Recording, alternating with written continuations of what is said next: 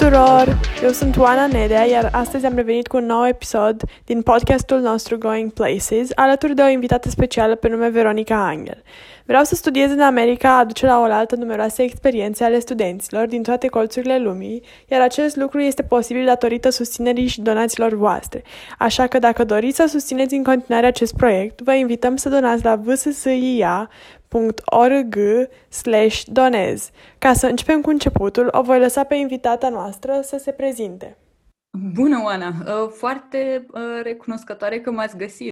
Mă prezint, presupun că ca un european care aspiră să fie un cetățean al lumii, adică European aspiring to be a global citizen, așa că mi este foarte, foarte bine să uh, trăiesc între lumii, cumva transatlantic, dacă se poate, între America, Europa, uneori și România și nu A, este cel mai pare, lucru de făcut. Mi se pare foarte tare că ești profesor la John Hopkins.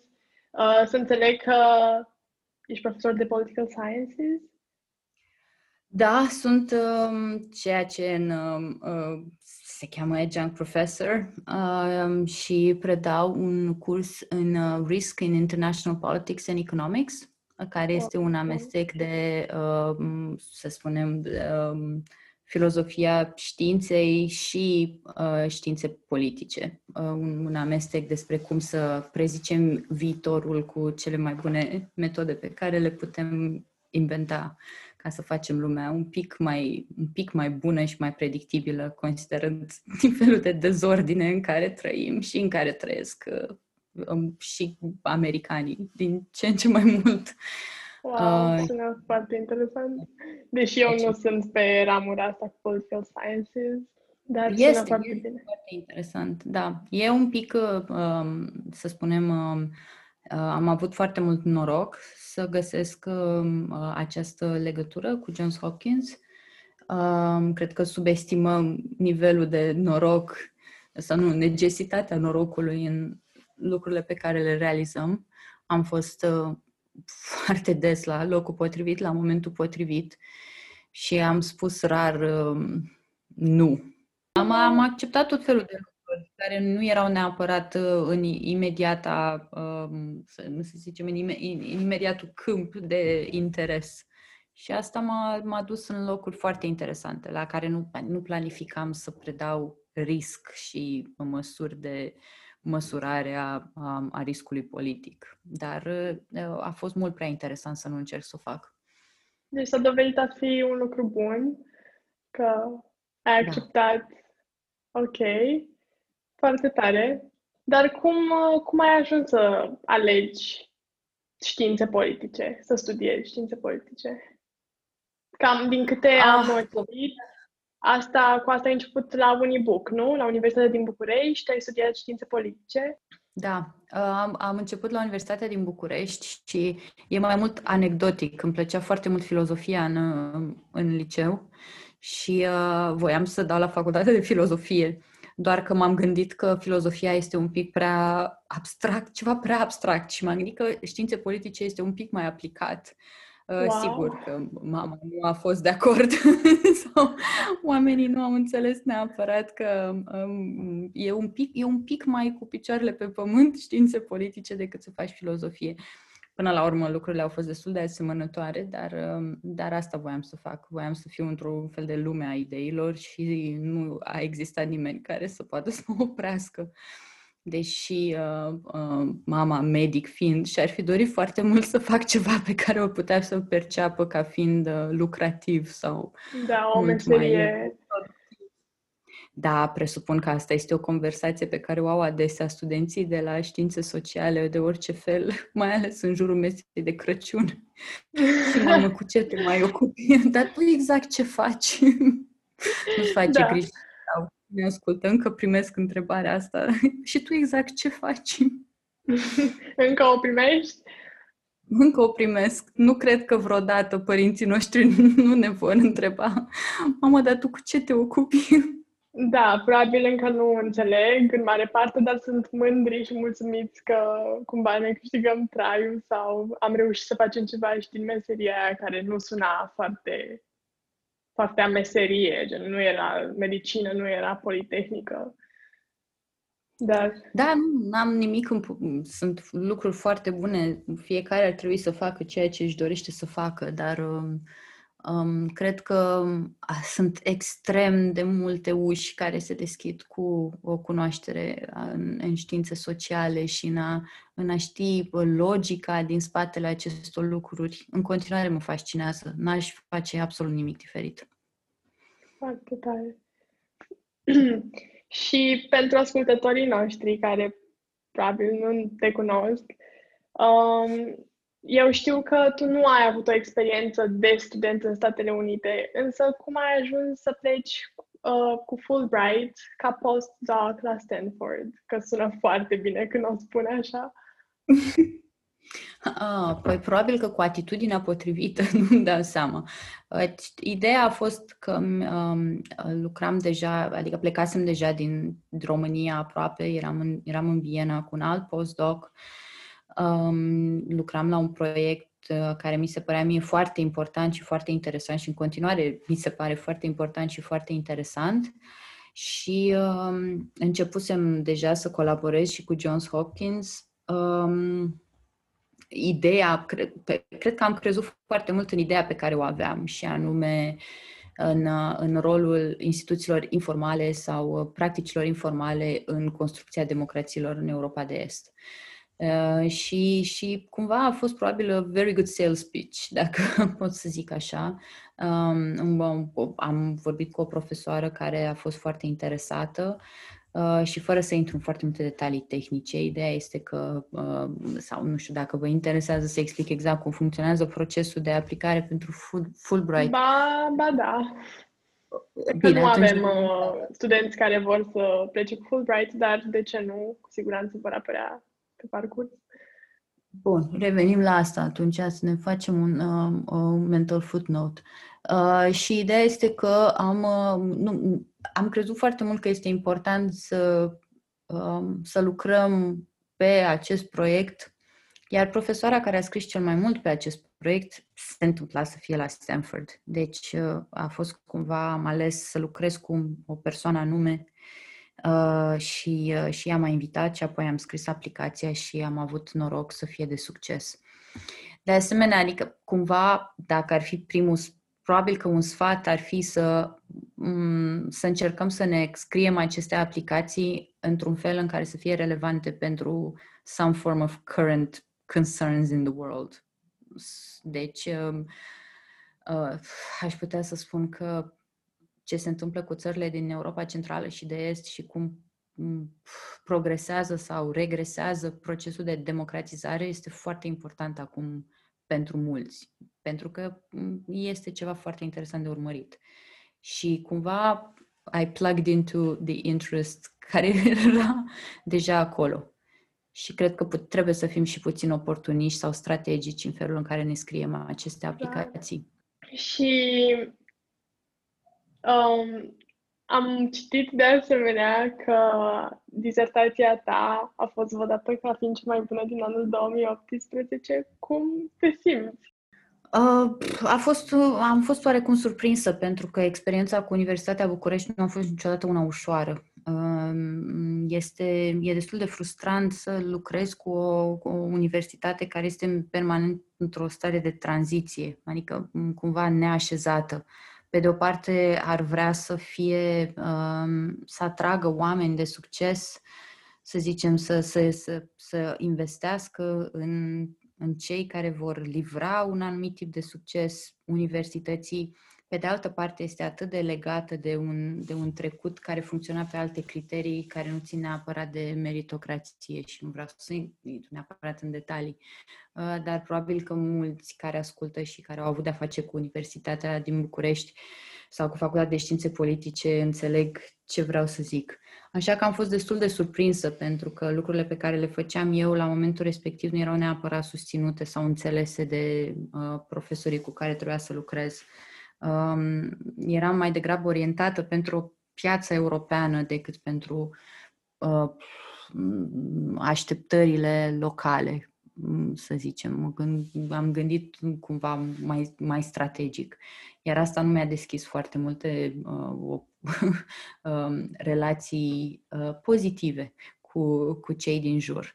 Uh, deci a trebuit să, să depășesc niște obstacole mai degrabă de uf, organizare, de logistică, de, um, de înțelegere diferită, aș spune mai degrabă retrogradă. Dar uh, uh, și așa că am fost foarte surprinsă să, că până la urmă au ales ceva ce, ce, ceva ce nu le-a plăcut inițial sau ceva ce nu au considerat că este bun și în cele din urmă au ales uh, totuși această teză să fie uh, menționată. Um, și a fost interesant, a fost o chestie care mi-a a confirmat contrastul din un fel de luptă între vechi și nou, care are loc acolo, dar cu care nu mai sunt la curent, așa că nu știu cine a câștigat până la urmă. Da, probabil uh, dorința românilor de a ne schimba ca țară este acolo, însă cumva încă ne... Aș, n-aș putea zice complacem, însă încă suntem o țară postcomunistă din multe aspecte. Cred că suntem mai mult o țară europeană decât o țară postcomunistă. Nu e, nu e o chestiune de genul, de genul acesta, e doar o chestiune de răbdare, iar eu mi-am pierdut uh, mai degrabă răbdarea și cred că este o poveste comună pentru mulți dintre noi, că nu am reușit să... că am reușit până la un anumit moment să Um, să înțelegem regulile jocului, dar după un, după un anumit nivel lucrurile devin greu de acceptat. Da. Uh, și având în vedere tema pe care ai abordat-o în lucrarea de dizertație și etapele cele mai recente de tranziție desfășurate, um, care reprezintă un punct de interes central pentru tine. Una dintre întrebările mele ar fi dacă ar fi să integrezi acum în prezent România într-un regim de guvernământ totalmente nou și cumva conceput de tine, care ar fi acesta? Și întreb asta, nu ne adică nu caut un răspuns bazat neapărat pe idealizare, ci pentru că asta implică că și eu, cel puțin, nu mă împac în totalitate cu modul de desfășurare a lucrurilor în țară, în prezent. Și de asta te-aș întreba ce, ce regim ai abordat tu sau cum ar arăta overall așa? Uh, cred că aș pune orice la îndoială, mai puțin nevoia unui regim de democrație liberală. Uh, nu, dacă vorbim despre regim, nu este momentan, uh, nu pot să-mi imaginez uh, ceva superior ideii de democrație deliberativă liberală în care, în care fiecare își poate uh, exprima propriile idei, poate participa la viața politică, uh, poate să-și construiască un capital social și economic pe o, o piață, uh, pe o, într-o piață liberă. Așa că, dacă vorbim despre regim, nu este o. Nu, nu cred că asta este problema. Problema este mai degrabă cu uh, felul în care Mm, sau nu cu acceptarea um, vitezei prin care se atinge nivelul de democrație liberală pe care ne-l dorim ca cetățeni în România. Și uh, cred că nu neapărat noi, dar cei care au acum, să zicem, mai degrabă 40-50 de ani, uh, trăiesc o, un, fel de, un fel de dezamăgire cu faptul că nu s-a, nu, nu s-a creat uh, ideea sau nu, nu li s-a îndeplinit percepția de democrație liberală cu uh, satisfacere economică pe care și-au dorit-o în, în 1989. Cu toate astea, uh, nu există ceva mai bun ce putem să facem deocamdată decât să fim membri ai Uniunii Europene, uh, să, să consolidăm instituțiile care formează echilibru puterilor în stat, Uh, și să, să ne străduim pe cât posibil să menținem acest echilibru, chiar dacă adesea avem elite politice care îl pun la îndoială. Uh, și cumva trebuie să facem diferența între uh, ceea ce se apucă unii să facă pentru că este în interesul lor și să acceptăm că elitele politice vor acționa în permanență în interesul lor, uh, self-interested elites, o chestie pe care o ținem de, ca de ca bază a studiilor de științe politice și um, ideea importanței unui anumit tip de instituții. Și să nu uh, confundăm că ceea ce fac cei care conduc aceste instituții ar fi ceea ce aceste instituții ar trebui să facă. Deci să nu ne pierdem, să, să facem diferența asta între instituții, ca să-ți răspund la întrebare, care cred că sunt uh, bune, trebuie în permanență considerate în felul dinamic în care sunt ele construite și să le adaptăm la epo- o epocă nouă, de exemplu acum faptul că trebuie să împărțim suveranitate cu o structură suprastatală cum e Uniunea Europeană, um, dar să nu, să nu, nu le confundăm cu ceea ce uh, aceste anumite elite din când în când uh, fac cu, uh, cu înțelegerea legii și cu felul în care există acest statul de drept sau rule of law, cum îi spunem. Deci nu, Oana, nu trebuie dezamăgire față de, față de ce se întâmplă cu instituțiile sau cu regimul, ci uh, mai degrabă să keep the elites accountable, constantly accountable. Wow! și în momentul de față, revenim puțin la John Hopkins și la faptul că ești profesoară acolo. Ai avut uh, ocazia să rămâi, bănuiesc că ai avut ocazia la un moment dat să rămâi în state, fiind profesor acolo și poate încă o ai, și dacă da, de ce ai ales să nu o faci? Ah, um, păi, în primul rând, acum sunt în Italia, deci nu sunt în România, nu știu Da, dacă... da, știu, știu. Am înțeles că ori, adică undeva între Florența și Bologna și urma să te întreb cum ai ajuns să alegi Italia deci, în primul rând, colaborarea mea cu Johns Hopkins a început cu campusul pe care ei l-au în Bologna, în Italia. Ah, ok. Deci, ok, deci există un campus și în Bologna. No, Johns Hopkins uh, SAIS, the School of Advanced International Studies, uh, are un campus în, uh, în Bologna și un campus în, în Nanjing, în, în uh, China. Mm-hmm. Și um, um, uh, am început să lucrez cu Johns Hopkins Bologna, iar apoi am uh, uh, dezvoltat cursuri cu ei uh, în online. Deci acum uh, ce predau momentan este, sunt cursuri care au loc exclusiv online, pentru că ăsta este viitorul și universitățile americane vor, uh, vor fi primele care vor da tonul. Deci nu pentru că a încep, uh, nu e neapărat legat de pandemie, e pur și simplu faptul că se oferă din ce în ce mai mult cursuri cu același preț, cu aceleași um, cerințe foarte ridicate, uh, dar care au loc online. Și uh, am dezvoltat aceste cursuri pe care le-am creat împreună cu, cu colegi de la Johns Hopkins uh, și acum, practic, aș putea să fiu oriunde. Uh, deci nu trebuie Foarte să fiu în, în Statele Unite, pot să fiu la Polul Nord, dacă au conexiune de internet suficient de bună. Uh, și în același timp asta îmi permite să fiu uh, și uh, um, um, research fellow în uh, at, at European University Institute, care este o, o de asemenea o universitate foarte importantă în Uniunea Europeană pe care o recomand recomand oricărui care ascultă, care presupun că adică vom fi ascultați de colegii noștri români, pentru că vorbim în română, uh, trebuie neapărat să, să caute, să Google mai întâi uh, European University Institute înainte de orice altceva. Știu că este un podcast despre Statele Unite, dar uh, să, să-l considere pentru PhD, pentru postdocs, pentru orice, pentru că e, este echivalentul unei, unei universități de elită americane în Uniunea Europeană. Așa. Și apoi m-a întrebat de ce nu am stat în Statele Unite. Păi am stat cât am putut de, de mult și de des. Mie mi este foarte greu să stau locului oriunde. Mă consider un fel de nomad. Așa că uh, aș sta, după, încep să bat din picior la propriu, dacă stau prea mult într-un singur loc. Așa că poți să-ți imaginezi de dificil este acum uh, pandemia pentru mine, dar nu am stat, nu cred că am stat mai mult de un an undeva deocamdată și simt deja sunt pregătită să, să mă mut um, din nou, uh, deși Florența, unde sunt acum, este minunată.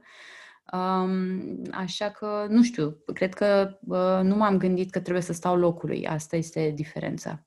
Uh, pot, cred că pot oricând să am, am încredere infinită în capacitatea de a obține burse pe care sper să o, să o pot să o fac um, contagioasă cu oricine mă ascultă uh, și sunt atâtea oportunități încât nu mă gândesc că trebuie să stai locului în Statele Unite sau în Europa sau într-o țară anume.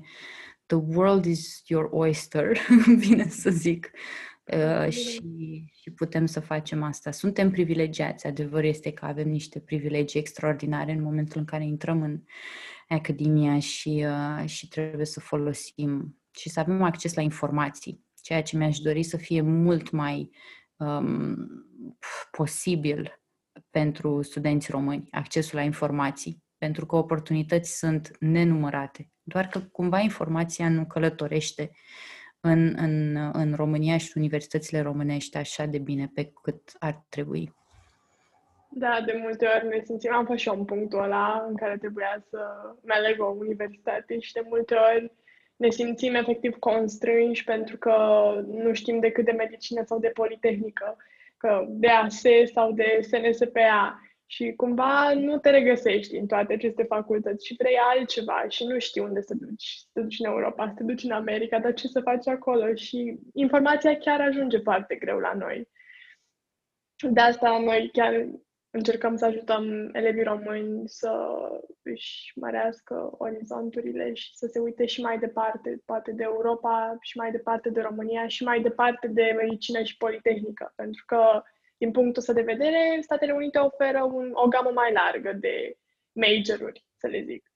Și da, chiar sunt de acord cu tine aici că Oana, cred că este foarte important ce faceți. Scuză-mă că te-am întrerupt. Uh, mă, sper să, să, să crească podcastul, să, să, să oamenii să, să asculte și cred că munca voastră este foarte importantă, uh, pentru că, într-adevăr, accesul este, este mult mai facil decât cred că și imaginează mulți dintre colegii noștri. E foarte competitiv, desigur, și nu e, nu e ușor uh, de obținut, dar, uh, dar sunt mult mai multe posibilități decât, decât cred că mulți dintre noi ne-am imaginat înainte să începem să avem acces la informații. Da, așa este. Așa este. Um, și acum revenind la uh, faptul că tu predai online. Eu inițial am crezut că este strict online doar pentru că este pandemie și așa cum eu am cursurile online și pot fi în momentul ăsta oriunde. Uh, așa și tu ești în Italia și predai online, însă de reținut este că facultățile private, cum cred că este și Johns Hopkins, um, da. sunt cu un pas înainte, înainte facultăților publice și facultatea mea este publică, de aceea orele oferite online în afara contextului de pandemie sunt foarte limitate. Sunt super limitate și nu prea ai posibilitatea asta, mai ales când ai un major gen biochem sau alte majoruri care presupun și laboratoare sau și mă bucur să aud că deja s-a implementat chestia asta. Bine, cumva știam, dar uh, mi se pare foarte tare. Da, curs, este. Poți să iei cursurile online, să fii oriunde, oricând. Sunt, sunt, sunt niște oportunități noi și cred că um, apariția pandemiei va accelera, să zicem, um, oferta universităților în direcția asta a online-ului. Trebuie să spun că am studenți acum care, pe care nu cred că i-aș fi avut dacă ar fi trebuit să se rupă de locul în care sunt um, și să, să se ducă în, in residence undeva pentru un an sau doi studenți de master sau uh, acum am, am studenți de master și, um, și, și sunt, e, e cu tot o altă dinamică, sunt oameni de vârste diferite, Uh, sunt, sunt din locuri diferite. Cea mai mare provocare este să găsești o oră la care să încerci să, să-i pui pe toți de pe fusuri diferite. Da, da. în același timp. Uh, dar um, cred că uh, chestia asta va, sau ideea de cursuri online este foarte importantă și va continua să, să se dezvolte. Și da, din nou, cred că Europa și cu atât mai mult Europa de Est uh, dacă ignoră faptul că online-ul și ceea ce, ce înseamnă platformele digitale vor deveni din ce în ce mai importante, vor fi cu atât mai puțin competitive pe piață pentru studenții care vor să, part, vor să ia cursurile astea, să participe, să fie în, in like, continuous learning, uh, lifelong learning. uh, și să o să ne schimbăm carierele de 5 ori, cred că zice studiul de la Harvard în viață. Și, uh, și sunt unele universități care sunt pregătite și altele da. care nu sunt.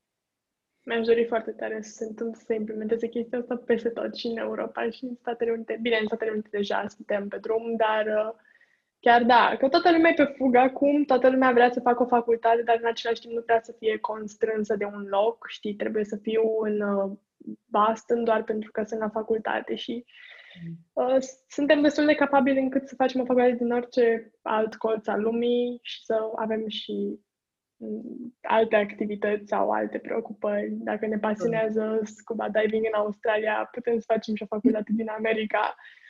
Da, sau să ne gândim la cei care, um, să zicem că reușesc să-și plătească tuition, dar uh, viața în uh, Stanford, să zicem în Palo Alto, este extrem de scumpă sau în, uh, în campus. Da, da, da. Și ăsta este un factor care influențează housing și... aia, da? Deci, uh, dintr-o dată, ai o întreagă... Uh, se, se deschide lumea mai mult, pentru mai mulți. Exact. Mai democratic, puțin mai democratic. În continuare, mi se pare că tuition este foarte ridicat pentru școlile, școlile din Statele Unite, dar asta este o problemă pe care o au ei de foarte mult timp și sper să-și o rezolve la un moment dat.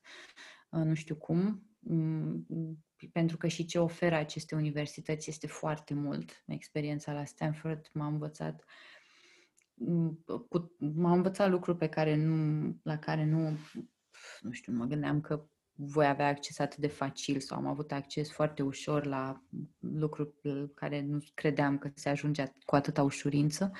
Um, și deci oferă foarte multe, dar în continuare este extrem de exclusivist și asta e uh, descurajant pentru, pentru mulți. Da, așa dintre... este.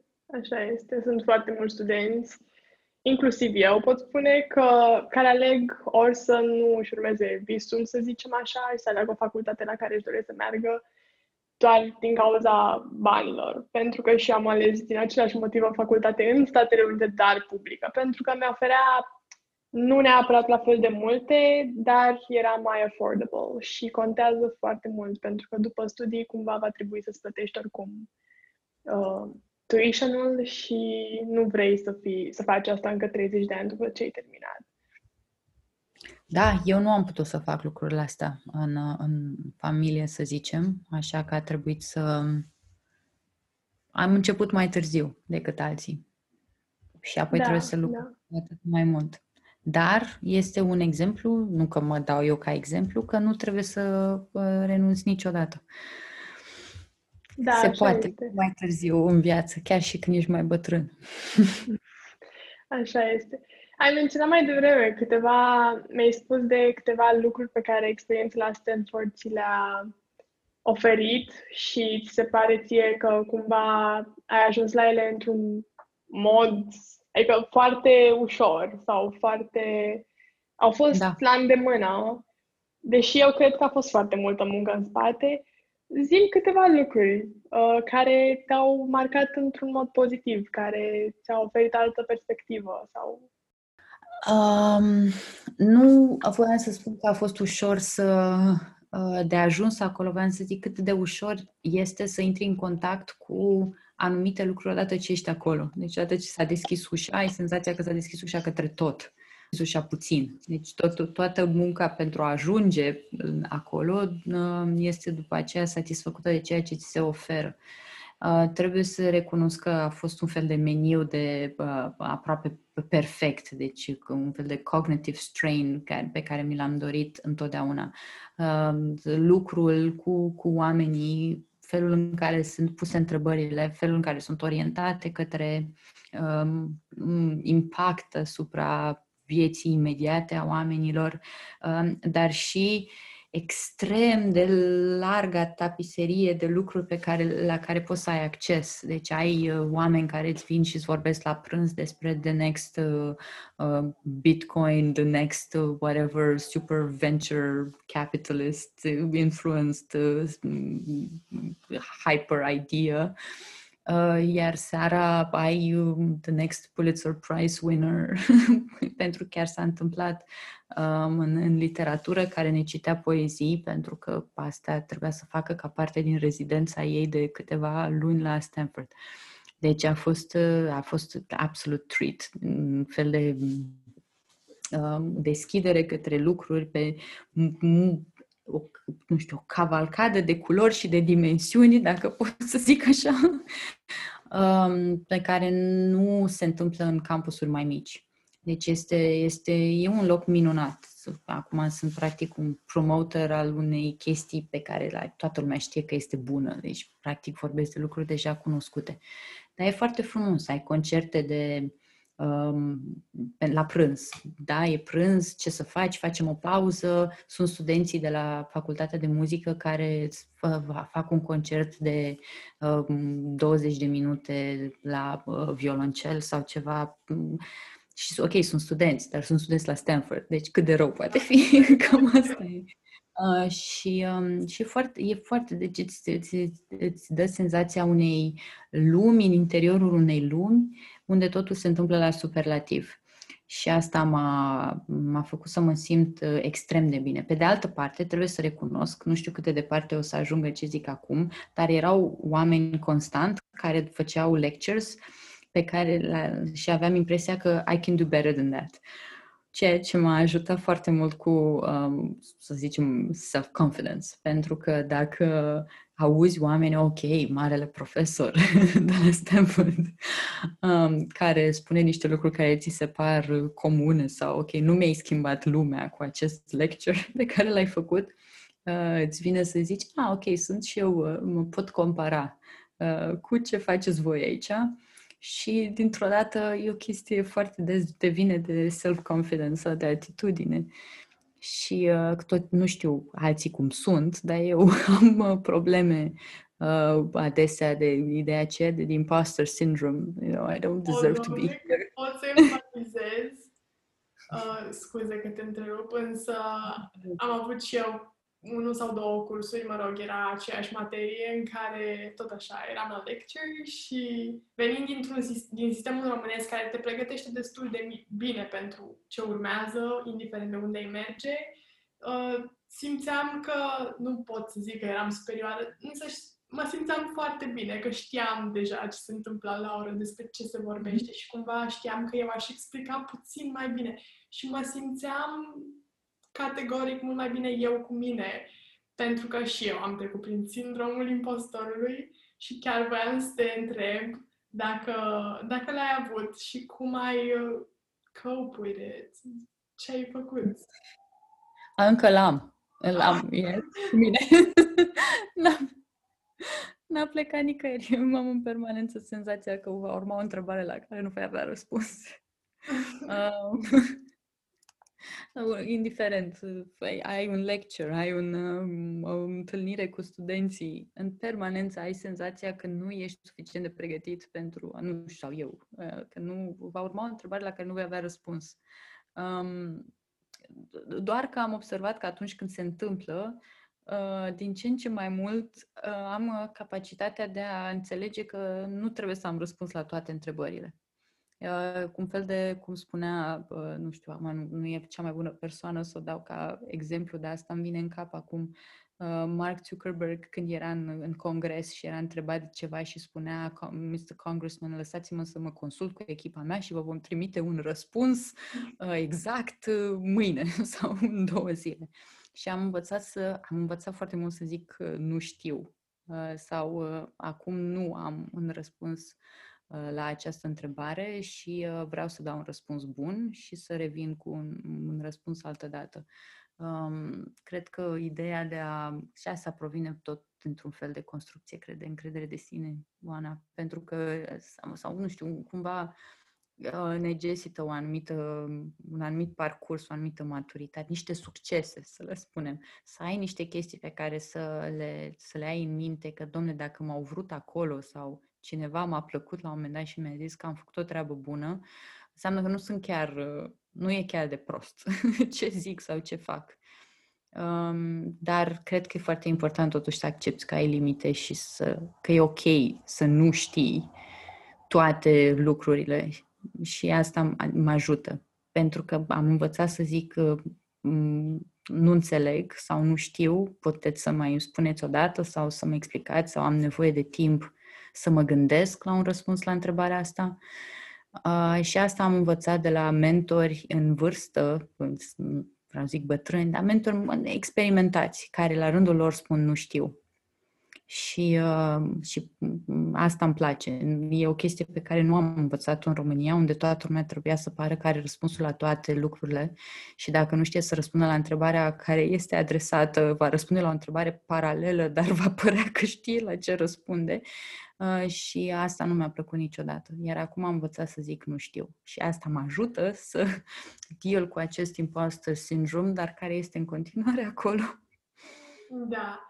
Mie mi se pare foarte important să știi nu, că nu știi și cumva uh, sistemul american m-a ajutat să învăț să, mă, să, vo- să vocalizez faptul că, uite, nu știu, uite, n-am înțeles, poți să mai explici odată, pentru că în România, într-adevăr, este o rușine să mai zi, să zici că nu știi sau că n-ai înțeles, pentru că de multe ori ești tratat nu neapărat urât, însă ori cu indiferență, ori nu știu, te bag acolo undeva în josul piedestalului și ești mai uh, mai fraier decât ceilalți, că n-ai înțeles din prima sau că nu știi sau. Și, și eu cred că încă mă confrunt cu sindromul impostorului, de multe ori mă subestimez și mă fac mică într-un colț și ori nu întreb, ori nu zic că nu știu, uh, dar lucrez la asta și mă bucur că sistemul ăsta american m-a ajutat cumva să să conștientizez că e ok să nu știi și e ok să mai întrebi, e ok să... Da. E ok. Am menționat mentori, dar am învățat foarte mult de la uh, studenții americani pe care i-am avut, pentru că chiar te pun într-o poziție în care tu ești, tu existi pentru ei, nu ei există pentru tine. Uh, cumva tu le servești uh, interesele lor de a cunoaște mai bine, de a învăța ceva e diferit de ceea ce învățam noi, să zicem, în care, bun, autoritatea în continuare există, uh, ierarhia profesorului este mm, revered, să, să zicem, stimat, respectat, asta nu se schimbă. Uh, dar uh, nu se poate neapărat profesorul ca fiind un, un fel de guru care are răspunsurile perfecte la toate. Um, am învățat cumva că suntem cu, cu toții egali, ba mai mult decât atât, noi suntem ca profesori cei care servesc interesele studenților. Nu studenții există acolo ca să-mi justifice mie mai paycheck sau whatever, ceva de genul ăsta. Da. Și asta a fost o, o chestie uh, care cumva uh, îți crește nevoia de implicare, de a, de, dar și nevoia de socializare directă cu profesorul, suntem uh, friends, at least at a superficial level, because we're not, you know, it's difficult it's difficult to become, să devii într-adevăr prieten uh, direct, 100% cu, cu studenții, pentru că în continuare ești într-o relație de autoritate. Uh, dar e totul mult mai relaxat, mult mai relaxat și mult mai orientat către ceea ce studenții înțeleg și dacă nu înțeleg să îi ajuți cât poți de mult să înțeleagă. Așa este, cumva simți că și eu simt că sunt mai apropiată și îmi permit mai mult să Adică nu este o prietenie în adevăratul sens al cuvântului, că nu putem să luăm mot însă te simți mai apropiat și simplu fapt că te referi la profesor ca cu per tu, vorbești ca cu un prieten, te faci da. să simți mai apropiat și simți că îți permiți mai mult să, ți, să întrebi, să vorbești despre, după o oră, să stai puțin, să-l întrebi, să îți mai explici o dată sau să-i dai un mail. Știi, uite, n-am înțeles ce fac aici și mi se pare foarte tare. Mă bucur um, că place ce ți se întâmplă și că trăiești o experiență frumoasă. Da, da. Overall e foarte frumoasă. Momentan, un lucru pe care l-aș schimba așa ar fi să existe posibilitatea să o faci online și în afara contextului de pandemie, pentru că de multe ori aș vrea să fiu în România cu familia sau în altă parte și, dar momentan... Oana, pot să te direcționez la site-ul uh, Johns Hopkins să vezi ce anume Da, cum voi face. Deci, este interesant pentru tine. uh, chiar că Johns Hopkins are din toate domeniile, oferă cursuri online din toate domeniile. Uh, uf, aș minți să zic că știu. Uh, știu că um, um, ev- evoluează destul de mult în direcția asta, online distance learning. Uh, pot să vorbesc despre SAIS, The School of Advanced National Studies, care este o parte a Johns Hopkins, uh, că uh, e- fiind o, ș- o școală de științe sociale, are aici niște cursuri online uh, și dezvoltă foarte multe în direcția asta. Mhm. Uh, dar um, um, și c- care sunt, deci sunt, sunt cursuri absolut perfecte. N-am lucrat niciodată la fel de mult ca pentru un curs online. Deci pentru profesori este, Am înțeles. este mult mai multă, mult mai mult lucru decât uh, să ții um, acel lecture de, de trei ore și apoi să vorbești cu studenții. Este, e, e mult mai multă activitate pentru că vrei să interacționezi și să transmiți mesajele pe care le-ai de transmis cu um, folosind mult mai multe ustensile.